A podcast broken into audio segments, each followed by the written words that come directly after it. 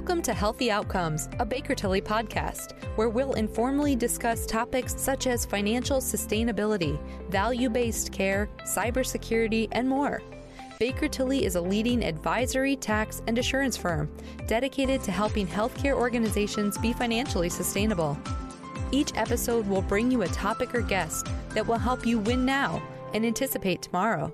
Let's get started. Hi, my name is Mark Ross and I am the leader of Baker Tilly's healthcare provider practice. Joining me for today's podcast is David Gregory. David is one of the leaders in Baker Tilly's healthcare consulting practice. Today, David and I will be discussing value based care, three words that mean a lot in today's healthcare environment. As most in our audience may be aware, value based care ties payments for the delivery of healthcare to the quality of care and rewards providers for both efficiency, which would be healthcare spend, and effectiveness, which would be the quality or the outcomes achieved related to the care provided. Value based care can be and is driven by Medicare. Value based care arrangements are also driven in a significant way today by commercial payers as well. So, value based care is not just a governmental concept. I'm going to be asking David a series of questions related to value-based care, VBC arrangements, et cetera, starting with, you know, what can healthcare providers do to ensure a higher rate of success with value-based care arrangements? We're going to talk about what providers can do to assess their readiness to participate in arrangements that have downside risk. We'll talk about the care continuum and what does value-based care, what do these arrangements mean to providers across the care continuum acute care providers, post acute providers, et cetera. We'll touch on the importance of the electronic medical records or EMR system. We'll talk about the challenges faced by providers today as they seek to expand their participation in value based care arrangements. And then finally, I'm going to ask David to get his crystal ball out and talk about the future state of value based care. What does value based care look like for the typical healthcare system in the year 2030. So, David, I'm going to get ready to fire away at you. Here's my my first question. All right, bring it on. But what can they do to ensure a higher rate of success or, or optimizing their reimbursement, David, with value-based care arrangements, right? What what investments might providers need to make to, to ensure that higher rate of success? And what are some of the core business capabilities necessary to achieve success? That's a mouthful, but all all excellent questions, Mark. So um, let me start with the maybe the easiest of the three and and uh, the most relevant here and now. Right? We estimate that probably three quarters of the population has some sort of simple VBC program. It might be upside only, but there are metrics involved, as, as you've already outlined, Mark. The you know the the key is getting some metrics on paper. Uh, and then having the parties uh, measure those metrics and evaluate success and and determine whether or not an incentive payment is going to be coming the provider's way. And I think of it with the three M's: uh, manageable, measurable, and meaningful. Um, and what I mean by that is is that providers should really kind of take more control than they do now with the payers with regard to what metrics are actually going to be put in the contract and to make sure that the provider can manage those metrics, they can measure those metrics, and that they're meaningful metrics because if they're not meaningful, they're not going to really contribute to your o- overall VBC program. And there is the ability that the, the payers are willing to talk to you as a provider about which metrics should be in play. We've heard all too often that a large insurer you know, said that uh, you know they want to measure 50 metrics across eight different specialty types, and that the provider is eligible for an incentive if they go 50 for 50 in those metrics, right? And, and that is not um, a recipe for success. Number one, because it's very difficult to, you know, to measure that number of, of metrics. It's also very difficult to hit those number of metrics, um, depending upon how mature your health system is. And so we we highly recommend that uh, you look at a dozen metrics, right? Uh, you know, look at a look at a manageable number of metrics make sure that you can measure them and aren't completely relying on the payer, you know, to do the measurement. And like I said, make sure that they're meaningful and they're contributing to quality of care, you know, at your institution. So, so fairly straightforward stuff to, to make sure that you're going to have some success with VBC is to keep the number of metrics that you're being, you know, judged on to somewhat of a minimum, and that's a negotiation, right? I mean, the payer may come back and forth, and you may start you may start at six, and they may start at forty, and and you figure out some sort of happy medium there, but you know having that you know negotiation not on rates right but actually on the metrics that you're going to be judged on you know can be can be really important in terms of investments there are you know all kinds of investments that that providers need to make to, to optimize their chances for VBC success. I mean, obviously an EMR system, and we might touch on EMRs a, little bit later, Mark, but certainly that's the backbone of a VBC program, you know, to have uh, the right data getting to the right place at the right time to the right patient. And an EMR system will enable that. It, it, it's not a panacea. Um, there's lots of things that have to happen around that EMR for success, but it's a, it's an important backbone. That's clearly a, a significant investment for, for most providers, for sure. And, and then there's also an investment in talent. There are things like uh, provider analytics talent that may not be at the system right now. Even when you talk about uh, more sophisticated VBC arrangements, having uh, an actuarial assessment can be very important to understand what you're committing to. You know, because as these programs get a little more complex, uh, you might be committing to something more than you really understood, um, and and having you know that kind of perspective can be very important as kind of you you advance through the uh, the process. And then also developing your your network of providers. You know you as a you know the acute care um, hospital is typically kind of the center of the universe from a health system standpoint but there are lots of provider types and specialties around that acute care hospital that enables the care to be rendered. And sometimes that requires investment to make sure that you have the right uh, home care agencies, the right post-acute providers, skilled nursing facilities, and and the like. And so there are some some investment uh, needs there as well. And then also, lastly, investing in your physicians. You know, your physicians make probably 80% or more of the important decisions that get made in terms of resource consumption and quality. Mm-hmm. And you may have to invest in, in, in your physicians, not, not necessarily in, just in terms of direct compensation, but other services and supports around the physicians to make sure that they're as educated as possible and getting data on a real-time basis and that can be really important too. And then in terms of core business capabilities because this was a three-part question Mark i'm going to uh, you know hit the third part here. So so core business capabilities I, I mean clearly it I, i've touched on data analytics but one thing i haven't touched on yet is patient engagement right?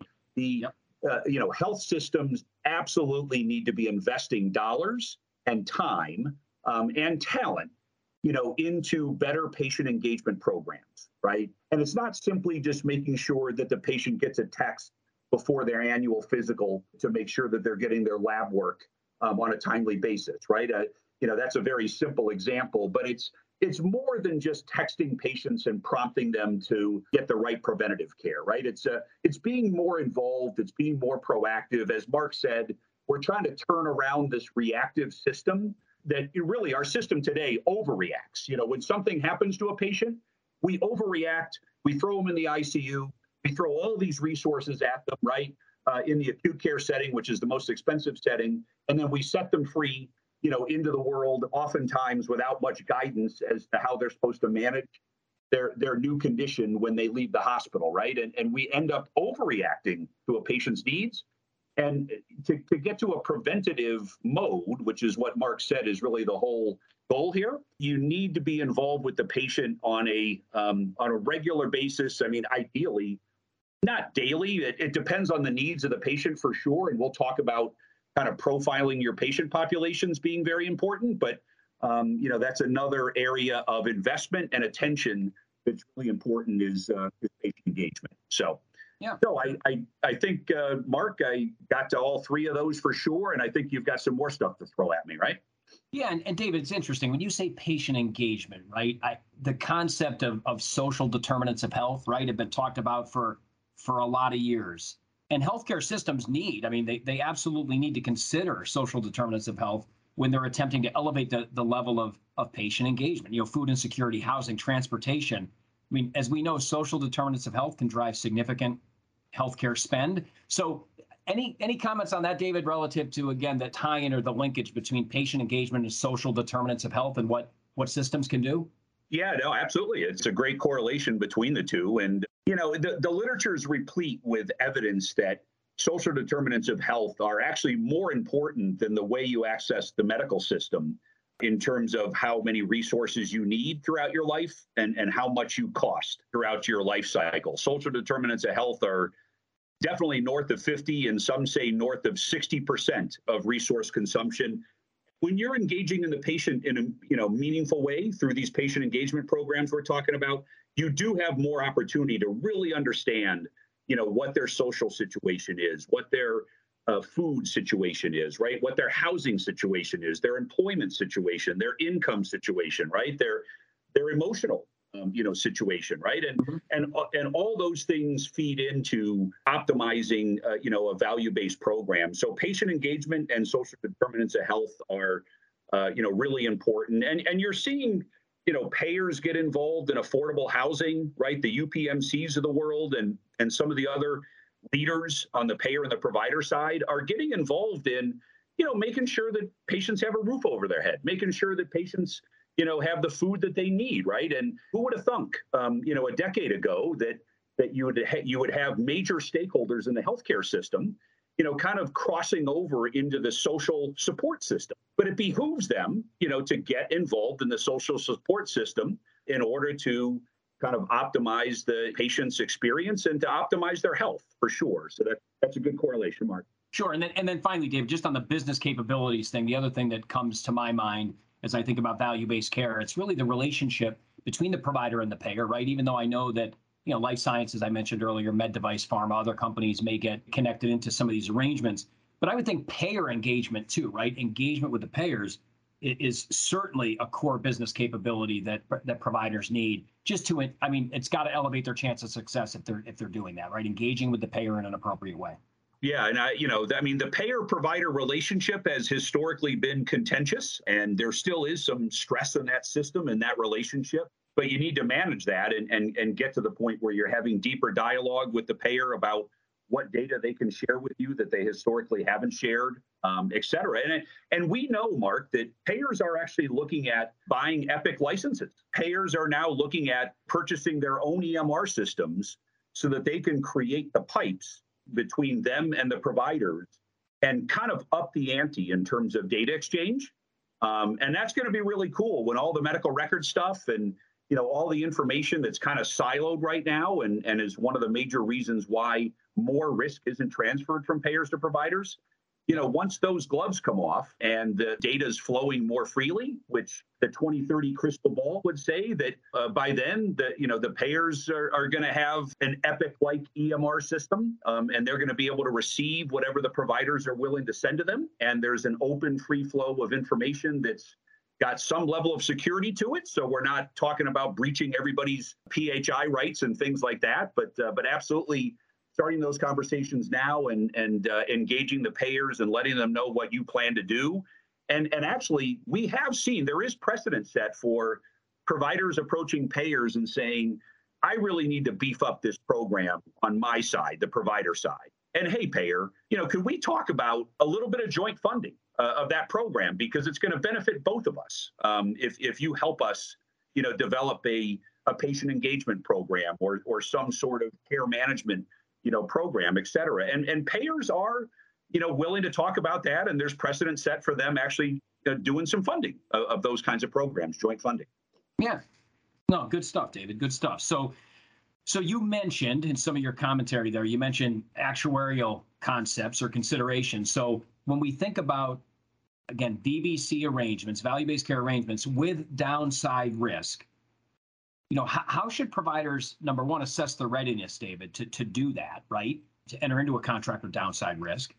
And are there actuarial considerations? And I think you answered this in the prior question. Certainly there, there likely are actuarial considerations relative to those sorts of, of contracts. But what, what what's your thought on the on the risk readiness side of things? Yeah, I, you know, we we did a, a VBC webinar about a month ago and, and surveyed an audience of about 150 health system participants, and uh, about 20% of them said that 15% or more of their revenue is subject to downside risk, right? And so you might say, well, that's not much of the system, but but you know it is. It's approaching about a quarter of the system, 15% plus revenue at risk, and that starts to become meaningful, right? Sure. And and so you know we we have to look at those players and and understand what allowed them to do that, right? What what, what allowed them to have the confidence, you know, to take on risk, uh, downside risk, and have they been successful? And I'll tell you one thing: it's a journey. There are a couple of best practice uh, provider clients of ours that are, you know, knee deep into value-based care with downside risk, and it was a seven to eight year journey from from when they said, "I'm, I'm dedicated to taking on downside risk." But I have to do X, Y, and Z to get there. And it's a multi year process. So I, I do think for all providers listening to this, this is not a situation where you can just become ready for risk overnight it's multi years depending upon how advanced you are, you know, right now. And and it's an important journey to to start sooner rather than later because Mark is right. It's not just a government phenomenon, right? I mean, he said earlier that this is not just about Medicare driving some value-based programs. The commercial plans, if you talk about the ACOs, I think Mark you talked about several hundred ACOs are, are in the Medicare um, line of business. There's double that in the commercial business. We're approaching 1,500 ACOs nationwide.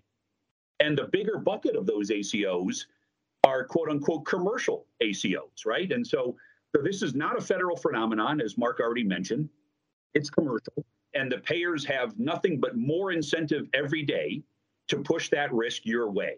And it can be a differentiator if you're able to take on that risk before your competition is, and it's smart risk to take, you know, that can be a real differentiator for you. And, and Mark, you mentioned actuarial. If you're going to enter into sophisticated shared savings models with downside risk or even up to capitation, which is a per member per month, and you're basically responsible for everything that happens to that patient, and all you're getting is a fixed patient per month flat reimbursement, you know, you, you really need to understand kind of the, the you know, the, the economic and the quality risk associated with taking on a certain population. You need to understand how many members do you need in order to actually make that work, right? Know, getting a thousand capitated members is a recipe for disaster. That's not enough membership.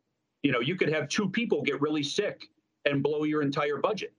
You know, you need to have five or 10,000 patients um, in a shared savings or capitation program, you know, to take a serious run at success and, and then there's other actuarial factors that need to be assessed in terms of what is the diagnostic profile of the population that you're looking at? Um, how many of them would be considered super chronic right? You know and, and the old adage is guys and then we'll move on to the next question. You really only need to manage about 15% of the population that's under your control to make a difference because it's the old 80-20 rule you know, that approximately 20% of the patients are driving about 80% of the cost. And that's true in every population that's large enough. Um, and the actuaries can help you better understand that too, right? So it's it's one of those things where, you know, be cautious about entering into these arrangements. They are very doable. They do require investments for sure. There's a lot of moving parts, and you need to be methodical, you know, about, about moving towards it. All right, David. So just a couple comments I, am looking at you to make here think about on, on the care continuum, right? So as we think about the overall care continuum, you start in the you know the hospital setting as, as you mentioned the hospital is really the pilot right? That's where maybe these episodes of care can start or at least the more costly episodes of care. And then you move into the post-acute care setting et cetera. How do each of those providers David play a role in these value-based care arrangements? And i understand that you know, if you've seen one value-based care contract, you've seen one value-based care contract. They can all look different, right? And the and the, the performance metrics can be different. But how should providers be looking at these contracts and how they can impact them individually in their own businesses? Yeah, post-acute providers are they're, they're a pretty sophisticated group. The skilled nursing facilities, the CCRCs, the home care agencies, et cetera. And they know that, you know, they need to distinguish themselves from a quality and economic standpoint. And I think the the, the biggest thing from their viewpoint is is that they need to measure their, their own performance a little bit differently than they have in the past. That's true of hospitals too, but you know, home care agencies, you know, SNFs, et cetera, need to be looking at more quality metrics, not just length of stay or number of home visits and or the functional mobility of the patient after a certain regimen of, of home care, you know, et cetera, right? Those post acute providers need to challenge themselves to really develop their own value proposition because gone are the days where a hospital is going to work with 50 different home care agencies, right? I mean, we we all know we we've we've talked to health systems that just over time they've developed relationships with multiple multiple number of I'm just using home care agencies as an example here, right? But as the the health system gets more and more serious about taking on downside risk, they're going to want to pick the winners and, and the ones that they want to go to war with in a, in a downside risk arrangement. And you don't want to be left on the outside looking in right from from a you know from a home care provider standpoint. So i i guess we you know just really encouraging kind of post acute providers to you know to kind of look in the mirror and and really develop your value proposition. And like i said it's not just length of stay in the in the skilled environment. It's not just you know some sort of simple quality outcome in the home care area. There's some quality metrics there's some economic metrics and you really do need to kind of figure out how to differentiate yourselves from your competition so that when the big health system comes knocking on your door and says i want to pick the best performing home care agency SNF et cetera you've got a value proposition to show them. You know that that's super important. Uh, otherwise you could lose out on referral sources and be on the outside looking in, you know, to, to really lucrative value-based arrangements going down the road. Sure. these arrangements impact every provider along the care continuum. So as you said, David, they all have to look in the mirror and figure out how they impact them. The, the level of communication they're having with other providers, right, along the, the care continuum, specifically when they're entered into, you know, are engaging in maybe some of these bundled payment arrangements and, and, and other value-based care arrangements, which again require that level of communication. It just it would just seem to me, obviously, to the providers out there, that the level of communication they need to have not only with each other but with the payers just super critical to their success in these types of arrangements. So, David, you, you know you touched on already. I'm not sure if there's any other any other comments to make here, but but certainly the importance of the EMR you know system, the output from from that system, and you know we we at, at Baker Tilly talk about optimizing the EMR, right? Making sure that you're maximizing all the functionality that that EMR uh, can provide to you you need to make sure that that EMR is providing that to you. And and I think you know all too often maybe we see that providers aren't optimizing their, their EMR. So so any other comments on that, David, beyond what you've already touched on? Only to say, be careful. You know, do do not think that the purchase of an EMR system solves everything. In fact, in some cases, it can create more headaches.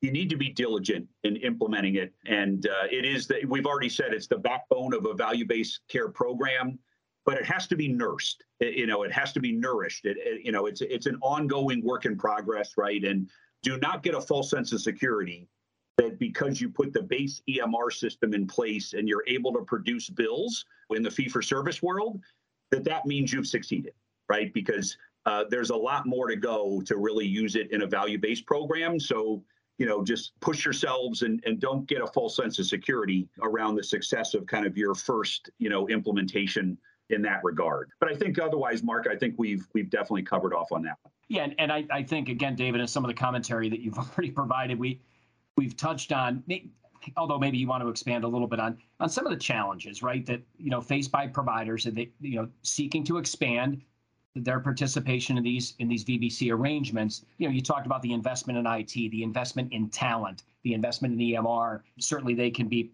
certainly perceived as challenges, especially in this current environment where providers are struggling. Some providers are struggling financially, right? So, so having the funding to make those investments can, can be a bit of a challenge. But, but any other challenges there, David, relative to you know, I know physician engagement certainly is a is yep. something you may have touched on, but I know that that I don't want to say it's a challenge, you know, achieving physician engagement, but elevating the level of physician engagement, I think takes takes time and energy too.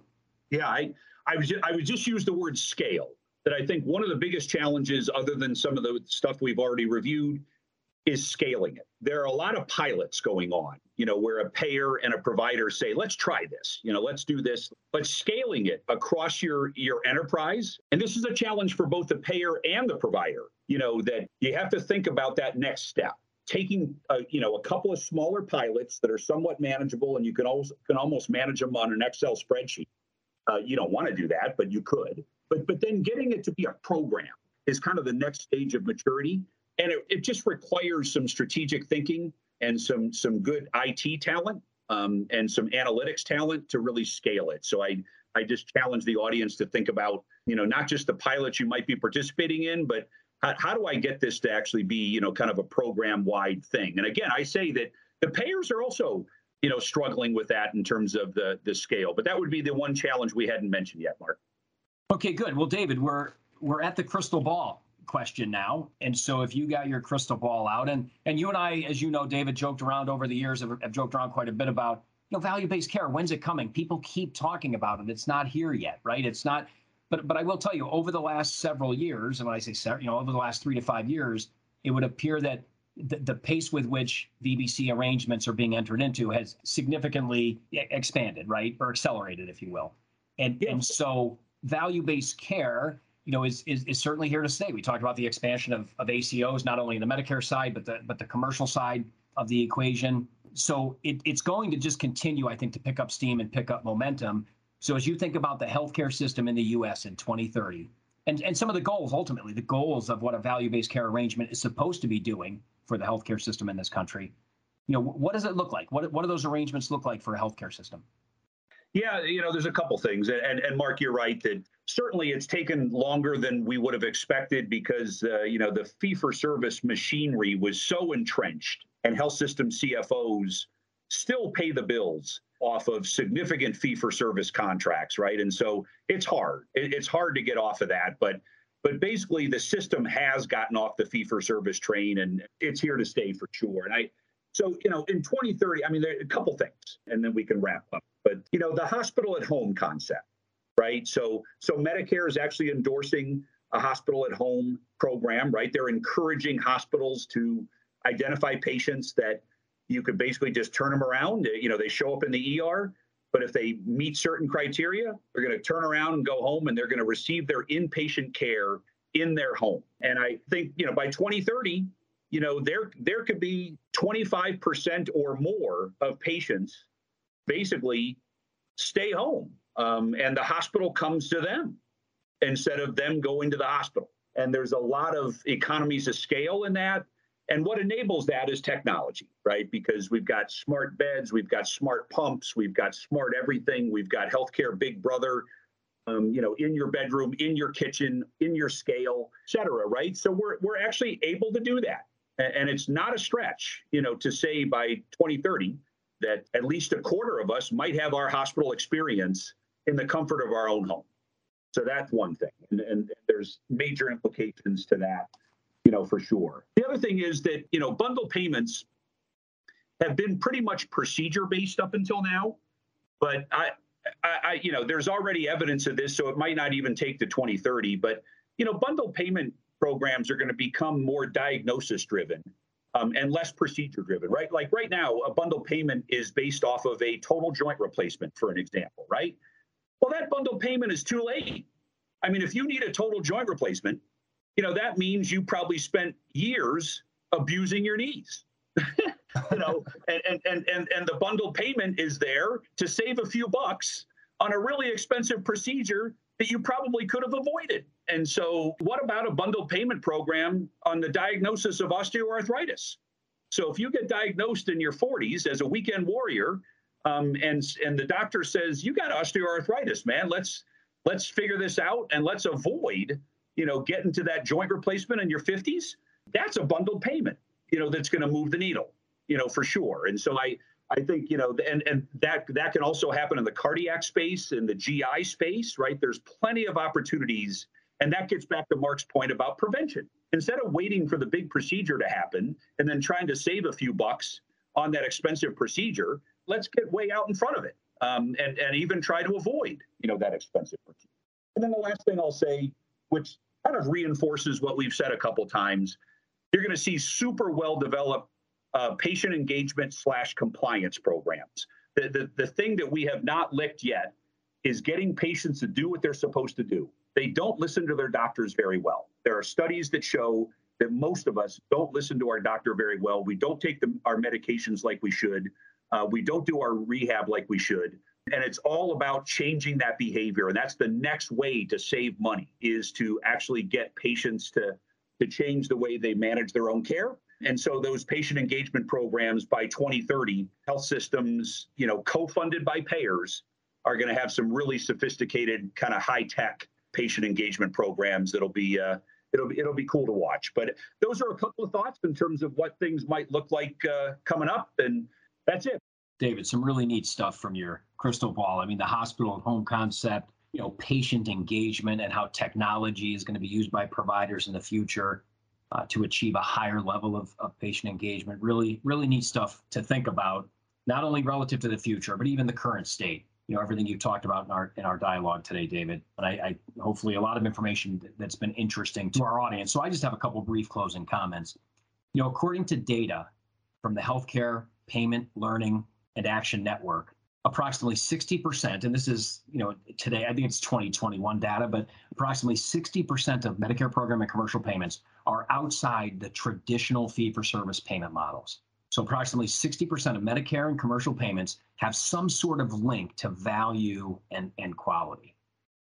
And that percentage, that 60%, was estimated using data from payers covering approximately 70% of the covered lives in the US. So that's more than 200 million lives in the US. That's how that, that percentage was was arrived at. So a nice sample, if you will. So the message here, and I know we've said it multiple times, it has taken some time to evolve and it will continue to evolve, but value-based care is certainly here to stay.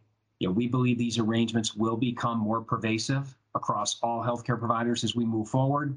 Providers that haven't proactively engaged or, or have been somewhat reluctant to engage in value-based care arrangements you should consider enter, entering into the game in a more meaningful way. But if you're going to do it, if you're going to enter into new arrangements, specifically those arrangements with downside risk, remember the investments and the core business capabilities that we discussed that are absolutely necessary for any provider to have in order to achieve success with their value-based care arrangements. So a lot to think about. So David, again, thanks for thanks for spending some time with me today.